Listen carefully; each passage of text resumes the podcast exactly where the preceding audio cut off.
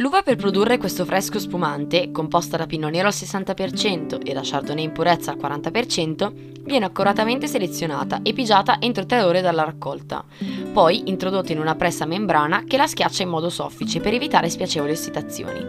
Il mosto ottenuto viene trasferito in vasche d'acciaio e portato ad una temperatura di 18 o 20 gradi. Questo punto vengono inoculati dei lieviti selezionati che innescano la fermentazione alcolica. A fine fermentazione, infine, viene travasato in autoclavi per l'affinamento sulle fecce nobili, che dura circa 2 o 3 mesi.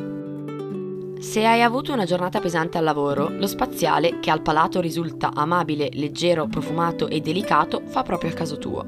Infatti, come diceva Pindaro, il vino eleva l'anima e i pensieri e le inquietudini si allontanano dal cuore dell'uomo.